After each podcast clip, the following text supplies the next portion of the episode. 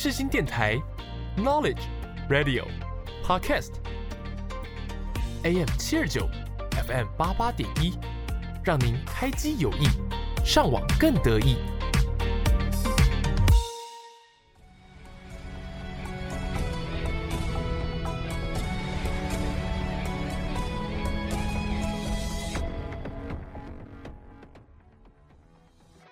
欢迎大家来到影剧历史面面观。你以为这又是一堂催眠的历史课吗 ？No No No， 我们将会使出浑身解数，让你享受影剧，认识历史，一起发现剧中的巧思，讨论时事。就让我们开始吧。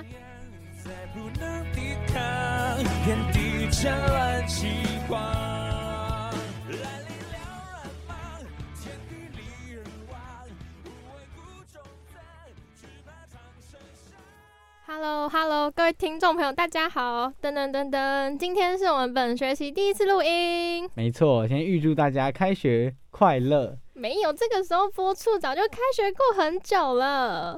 哎、欸，对，不是预祝，啊、应该是祝大家就是开学快乐。笑死！虽然说，哎、欸，其实也没有过很久啊，就是也才过一个多礼拜。那呢，我觉得也要祝一下大家，就是情人节快乐，因为我们录音的时候刚好过情人节两天。没有没有没有，另外一半的也情人节快乐，好不好？哎、欸，我超好笑，我二十哎，我我们今年二十，我今年二十了，他也十九，他也年轻。我二十啦。哦，对，嗯，对耶，完全忘记，哈哈哈啊，笑他笑他，没有啦，就是二十岁的情人节，我们要祝自己就是嗯、呃、快乐，好不好？好好笑、哦，过得开心，天天都是情人节，啊、好。没有人送花也没关系啦，可以自己送自己花、啊。好浪费钱哦，我做不到。哪会？不会吧？超务实的女人。不会吧？我就客家。浪费钱没关系啦，那就是让花钱让自己快乐嘛。没听人演得很快乐。存钱才会让我快乐。那你就认真存钱，让你自己快乐吧。那我们今天呢，要来跟大家聊的这一部电影呢，是这个《让子弹飞》。对，非常有意思的一部电影。嗯，它也算是之前一上了那个 Netflix 之后就霸榜，对，霸榜了非常久的时间。大家有眼光。嗯，那个时候我也是，就是被那个社团洗到，就说好好，我有时间一定会来看这部电影的。所以今天呢，就来跟大家分享这一部我觉得也非常有趣的电影，而且你在这部电影里面，你可以看到非常非常多熟面孔，对，大咖云集耶，真的是都很大咖，就是老戏骨，嗯，都是非常厉害的演员，而且都是非常有名的演员，甚至有些比较客串的角色，现在已经是就是一线的一线的主演了，没错。好，那话不多说，就让我们一起来聊聊这一部非常我觉得特别，而且有一点点恶趣味的电影《让子弹飞》吧。让我们进入到第一个单元，剧系迷疑，迷疑。一起追剧、聊剧、认识剧，剧系迷疑。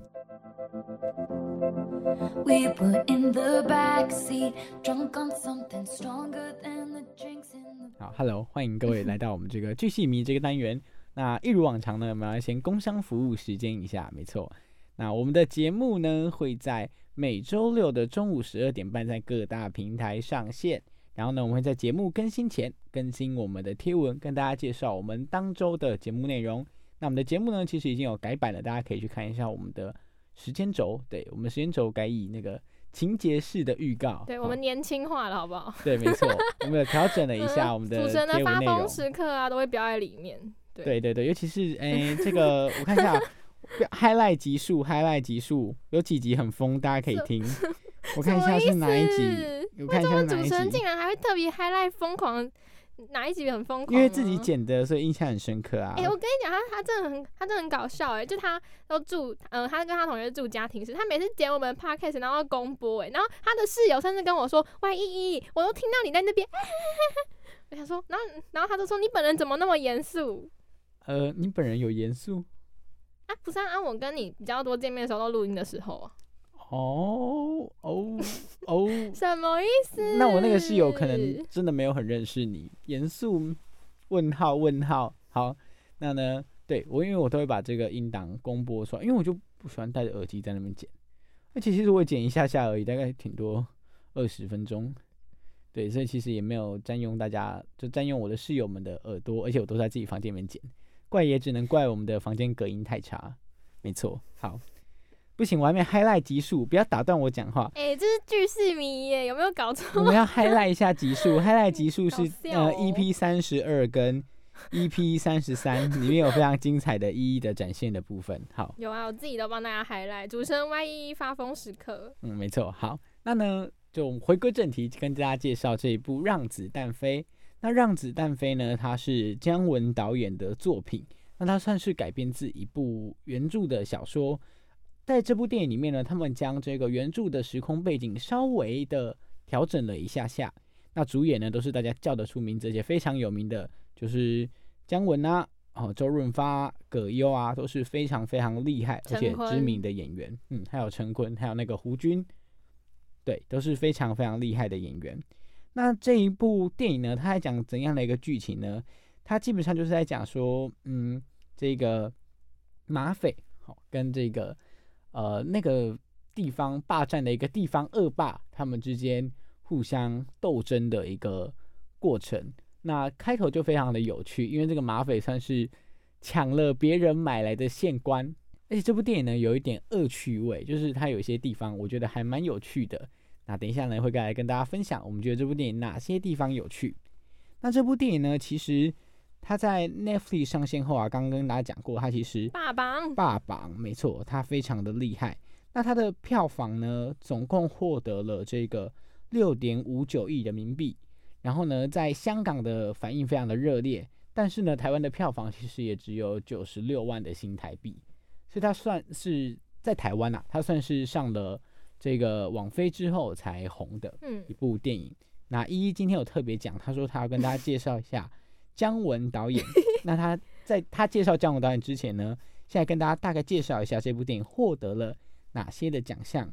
他有获得了大家最熟悉的这个金马奖的最佳改编剧本，还有最佳摄影。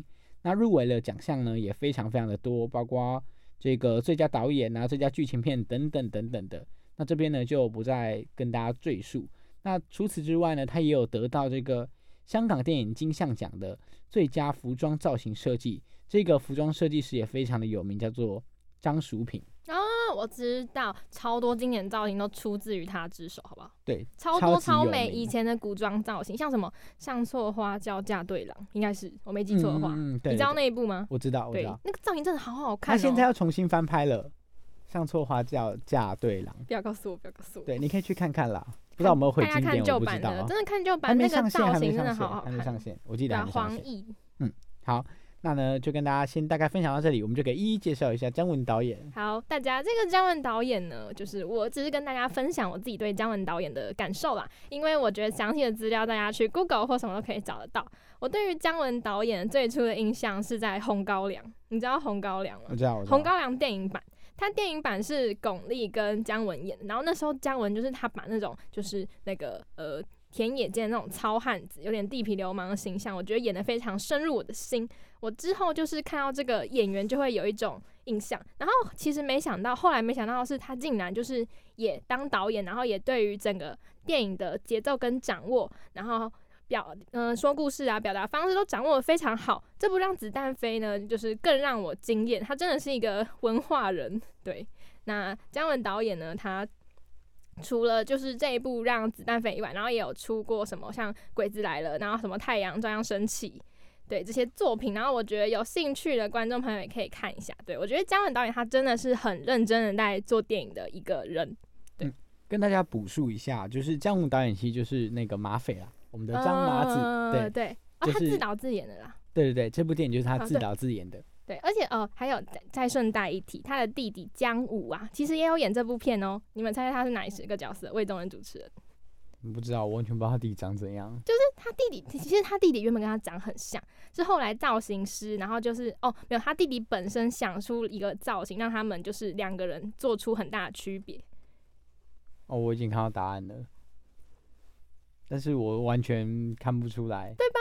对对对，就是那个武举人，对，他就是烫那个爆炸头，然后就是，然后那时候就是，呃，姜文就说那试试看吧，然后没想到出来造型那个效果意外的好，所以就决定采用这个造型了。对，那真的是一文一武呢，他们两兄弟。那我们这么热情澎湃的介绍张完姜文导演以后，那就进入下一个单元，赶快聊聊我们喜欢这部电影的地方吧。好，那就让我们一起进入到下一个单元，你你点了没？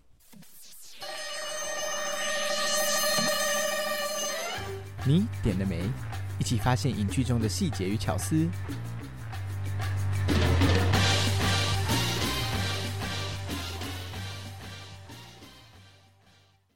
OK， 欢迎大家来到你点了没。那在这个单元呢，我们还来跟大家分享这部电影里面我们比较印象深刻的，可能是画面，可能是剧情，可能是各种各种安排。好，那依照惯例，先我们的一一开始分享，毕竟他可是三刷过这部电影的人呢。嗯，好，那我第一次看这部电影呢，是在我高中的时候。然后高中的时候，其实看第一次看不太懂，但我觉得有可能是年龄的关系，也有可能是因为那时候在睡觉的关系。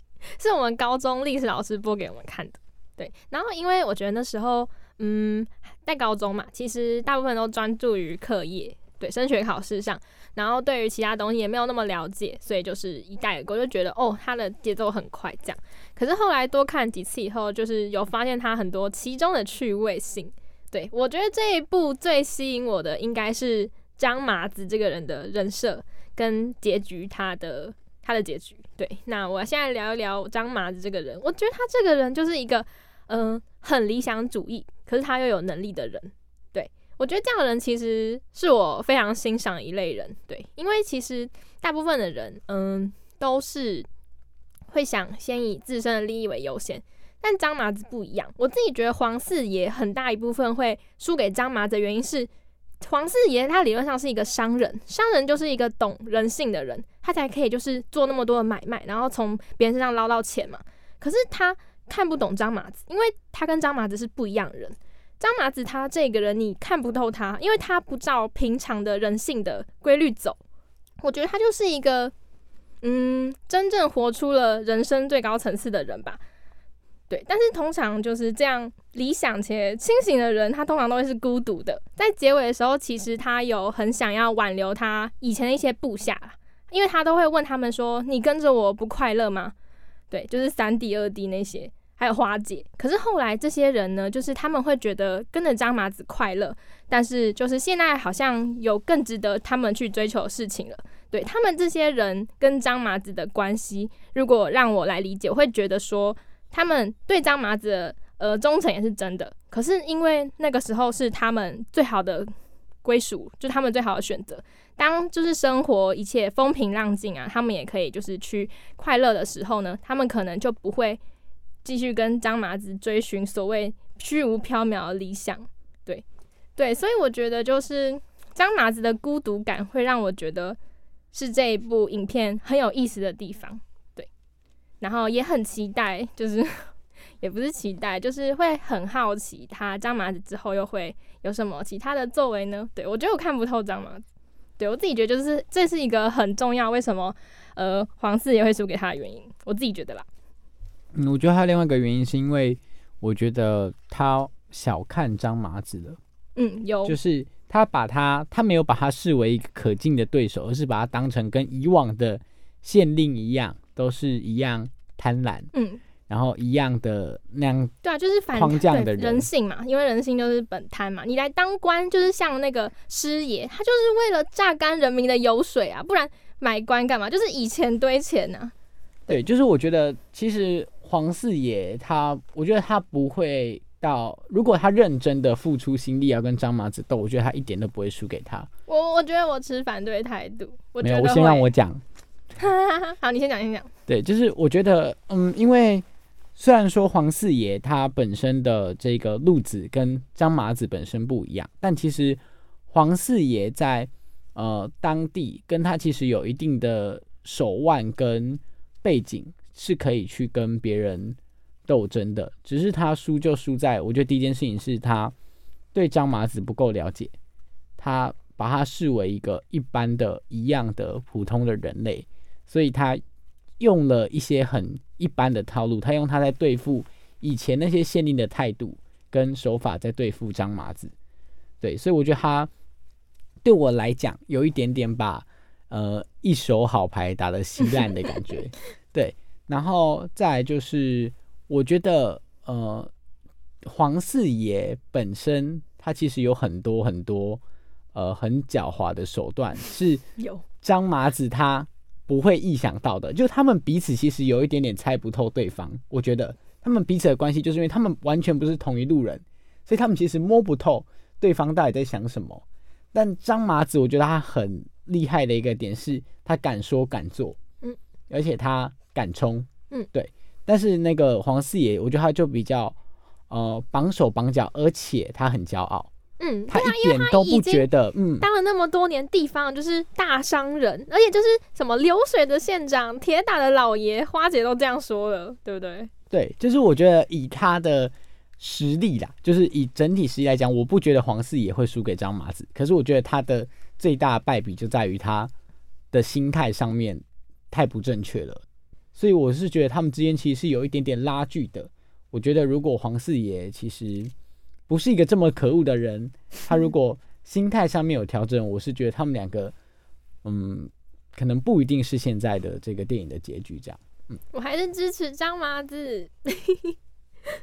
不是，这跟支不支持谁没有关系啊，就是我也支持张麻子，啊，只是我觉得，啊，应该说我觉得我我自己觉得就是我跟魏总的立场相反，我自己觉得就是因为如果假如说今天张麻子他可能一样的聪明，但是他的心性如果是跟一般的县长一样，就是像那个师爷他们那样，我自己觉得黄四郎是可以把他斗倒，就是因为我自己觉得张麻子他就是这样反人性，然后就是有一点，嗯，已经不是黄四郎以前所认为县长该有的样子。那是不是跟我刚刚讲的一样？没有，可是我的重点是，所以我自己觉得就是张麻子还是会打会赢黄四爷，原因是。就是因为他的心性非凡啊。对啊，那就跟我刚刚讲的一样啊。我说如果黄四爷在心他心态上面有调整的话，他我觉得他可能会斗赢张麻子。然后你刚刚的讲的点是张麻子就是因为心性这样，所以才打赢黄四爷。对啊，这跟我刚刚讲的没有悖论啊。我们依依现况来看啊，就是我是依电影的实际情况来分析。就是你的分析是如果黄四爷的心性有改变，可是我的分析是如果他们两个心性都像现在这样，电影中这样。那当然就是走向电影结局，我刚刚也是这样讲啊。对啊，对啊，我的意思是说，如果黄四爷调整了，我觉得黄四爷没有可能会，哎呦，有不一定会输，但是他就是因为输在这个部分，所以张麻子因为他的呃快意恩仇，因为他这样的一个个性，所以他赢了，赢了黄四爷啊。对啊，所以我没有跟你讲，没有没有反对啊，就是他这你跟我讲是同一件事情，我只是假设了一个如果，哦，因为他们的变因是在是在他们心态的部分嘛。我是依电影的实际情况来分析啦，他是依黄四爷的聪明才智来分析啦，对吧？势力加聪明才智，差不多吧？可以这么说吧，就我们两个的变因是一样的，只是我动了他的变因而已。好，所以我就提出了如果。辩论赛结束。对，好，因为其实也没有辩论到，就我们两个讲的是一样的东西。搞笑，哦，搞笑。好，那呢就是跟讲完这个之后呢，我还是要来跟大家分享其他就是我比较印象深刻的画面。其实我有一个画面我大概重复看了两次，还三次，就是那个呃那个吃粉的那个事件，嗯，就是那个六子，就只吃了一碗，他把刀子戳进去那一刻，我整个大傻眼，我就想说哈，有必要？就是好，然后还戳更进去了，说别傻了，你在干嘛这样子，然后还甚至把它就是掏出来，我就觉得疯了吧。然后我想说，我就觉得天哪，我是有看错吗？就是我是我是那个就是眼花了，看错了吗？他真的就是死掉了吗？那我还把它往回拉，然后再看一次，哦，真的死了。他说哈，不会吧？真的领便当？才电影才开始几分钟啊！然后我就看那个预览画面进度条，我看好吧，看来真的是死透了，没救了这样。然后其实我觉得这一个呃这样的一个情节其实也呃暗喻出了一个我觉得算是一个现在的环境吧，就是呃我看到有一个评论，他我觉得还蛮有趣的，他讲说他觉得这一段讲的就是呃当今天你被污蔑跟诬赖的时候，呃其实不用这么积极的证明自己，对对对对对，就是你该讲的话讲完了，就到此为止就够了。对，而且后来其实他就说，你看我只吃了一碗，你们都不要躲，根本没有人要听啊。对，就是他就是其实现在很多人，比方说现在其实很多新闻事件啊，一些炒出来的一些东西，其实大家在乎的只是那一个事件劲爆的地方，对，劲爆的时候，劲爆的地方，但其实热潮过了就是另外一回事。所以呃，他就讲说其实你该讲的话讲完了，你该解释的解释了，那就那样吧。对啊，因为造谣成本实在是太低了，嗯，而且其实呃，人们会相信他们相信的，自己想相信的。对，就是呃，你你讲你即便解释再多，我完全可以装作是你在说谎，只要我觉得你在说谎，对我来讲，你讲出来的任何事情就是在说谎。所以其实有时候自证清白不用那么的用力积极，而是呃，话说到这里为止，过了之后反而很容易就是伤害到自己本身。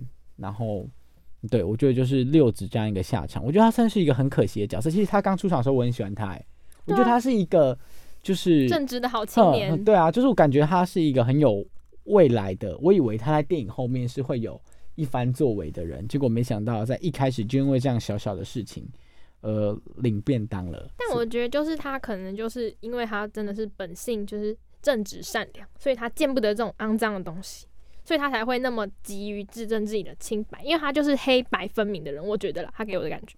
对，所以我就说他其实就是反映出我刚刚讲的，就是嗯，清者自清，有时候真的就是做到某一个程度就好了，不然其实你看，对于当下那些民众来讲，他把自己肠子都挖出来了、啊、大家都跑了，大家只是看热闹，而且大家只会记得说县长的儿子吃粉不给钱，然后后面他自证清白，他死了，大家其实也就这样。对啊，就说哎呦流好多血这样。对，没错。好，那呢今天就先跟大家分享到这里。哇，一聊也是聊了超长的一段时间。好，那接下来呢，今天要来跟大家聊聊怎样的一个历史点呢？其实还蛮简单的。原本呢是想跟大家聊聊北洋军阀、啊、我知道，我发现太复杂，你讲不完。不是，而且重点是北洋军阀一些历史其实你在课本就学过啦。我觉得、欸、我那时候我那时候高中历史我最讨厌就是中国近代史，北洋军阀快烦死了。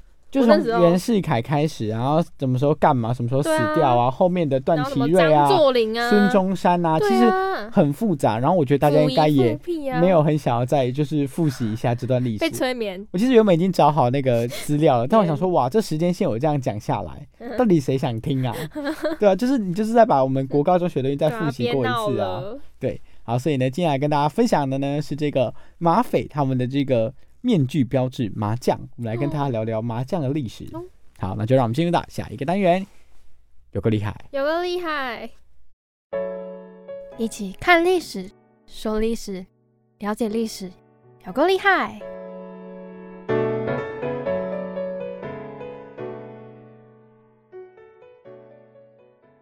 Hello， 欢迎大家回到今天的影剧历史面面观，这个单元呢是有够厉害，会来跟大家聊聊一些呃，历史点或是一些历史小知识。那今天跟大家介绍的这部电影《让子弹飞》里面啊，马匪也就是算是电影中的正派的角色里面呢，他们有一个非常具有标志性的面具。哎，甚至现在网拍啊也有在卖这种面具，超有趣的。对，它就是麻将的面具。那我要去买来戴，什么意思？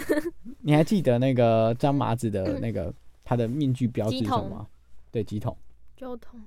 对对对对，交通、哦、还好记忆力等等等等。对，所以呢今天就来跟大家介绍这个麻将的一些历史知识。通常这个麻将的游戏参与者呢是四个人，大家应该都很常听到三缺一吧。对啊，对对对，什么意思？就是三个人缺一个啊，没办法凑成四个人，没办法打麻将啊。哦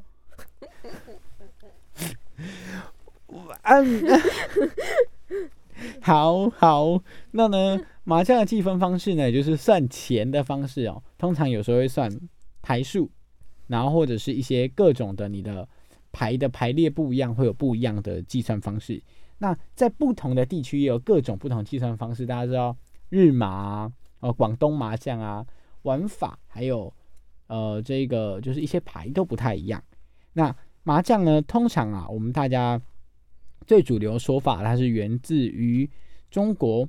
那根据资料记载呢，在江苏的太仓市啊有一个皇家的大粮仓，那因为粮多嘛，就是谷粮很多，所以自然麻雀就很多。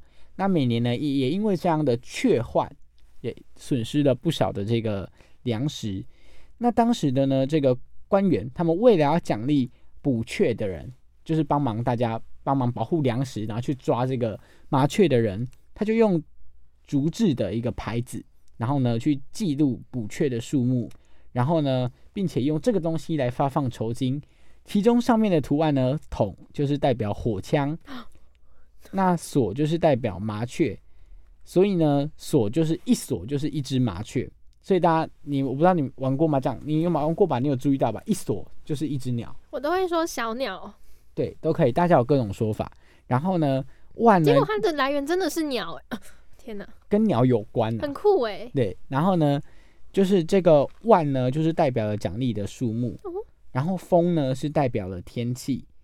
所以简单来说，就是这种牌子上面呢，它其实刻着各种的呃符号、图案还有数字，然后呢就当成一个兑换的凭证，就当时捕雀的奖励的兑换的凭证。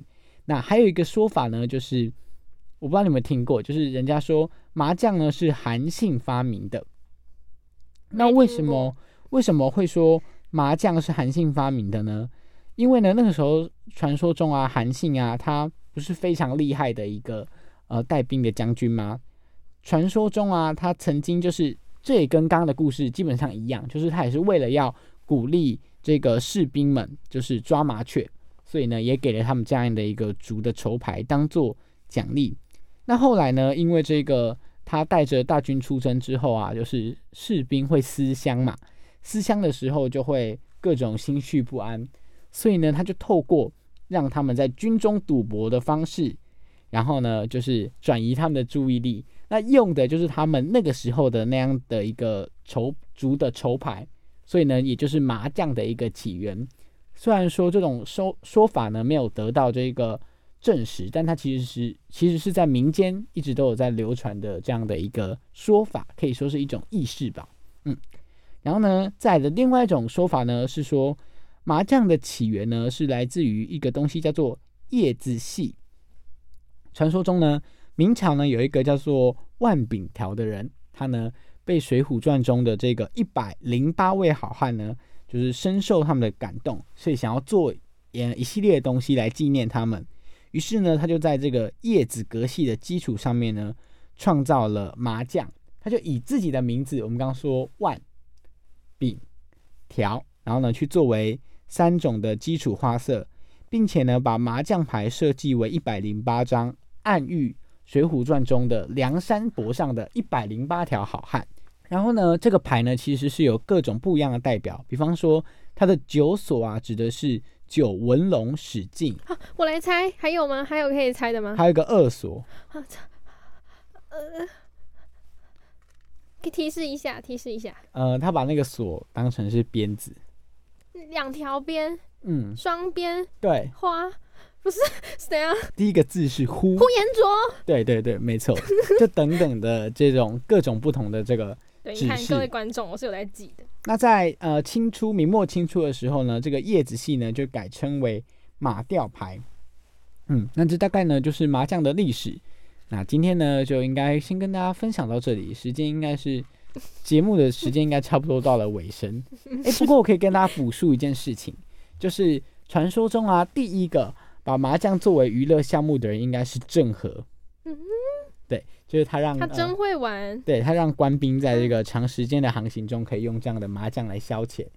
然后呢麻将的这个其实爱好的追随者也非常非常的多，有很多很多的名人哦都是麻将的爱好者。对，好，那今天就先跟大家分享到这里。那下个礼拜一要跟大家分享什么呢？我要来跟大家分享税收，就是历史上我们知道那些可恶的贪官们都用税收来挣钱，对，然后我们就来分享一下历史上有哪些可恶的税收政策。我看到我也傻眼，对，你们可以就是思考一下，什么奇葩税都收啊。好，那呢今天就先跟大家分享到这里，那我们今天的节目呢也到这里告一个段落了，没错，那呢我们就跟各位听众朋友说再见，说拜拜啦，拜拜，下周见，拜拜，各位听众。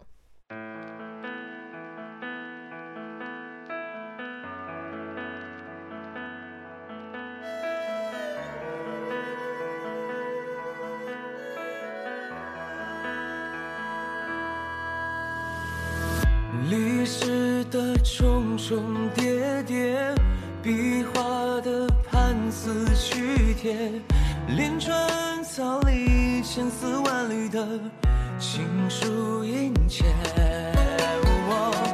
如有人穿越千年，平淡质朴来温切，故意奔波如历万川，阅人满世界，未算数心肠，心志满倔强，喜剧和温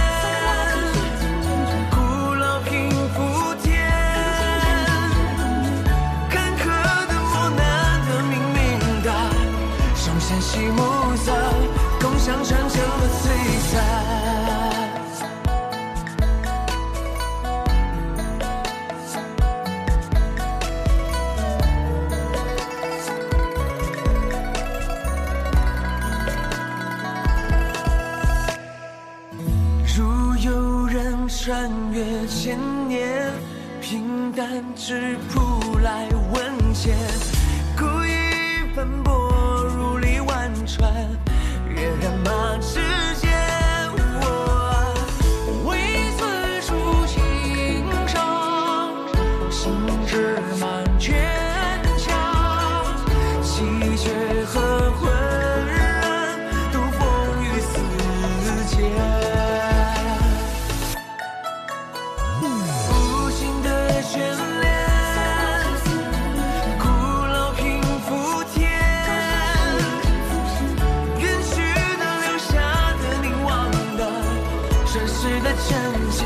深深入心间，无情的眷恋，古老平复天，坎坷的无奈的明明的，众生喜慕杂，共享传承的璀璨。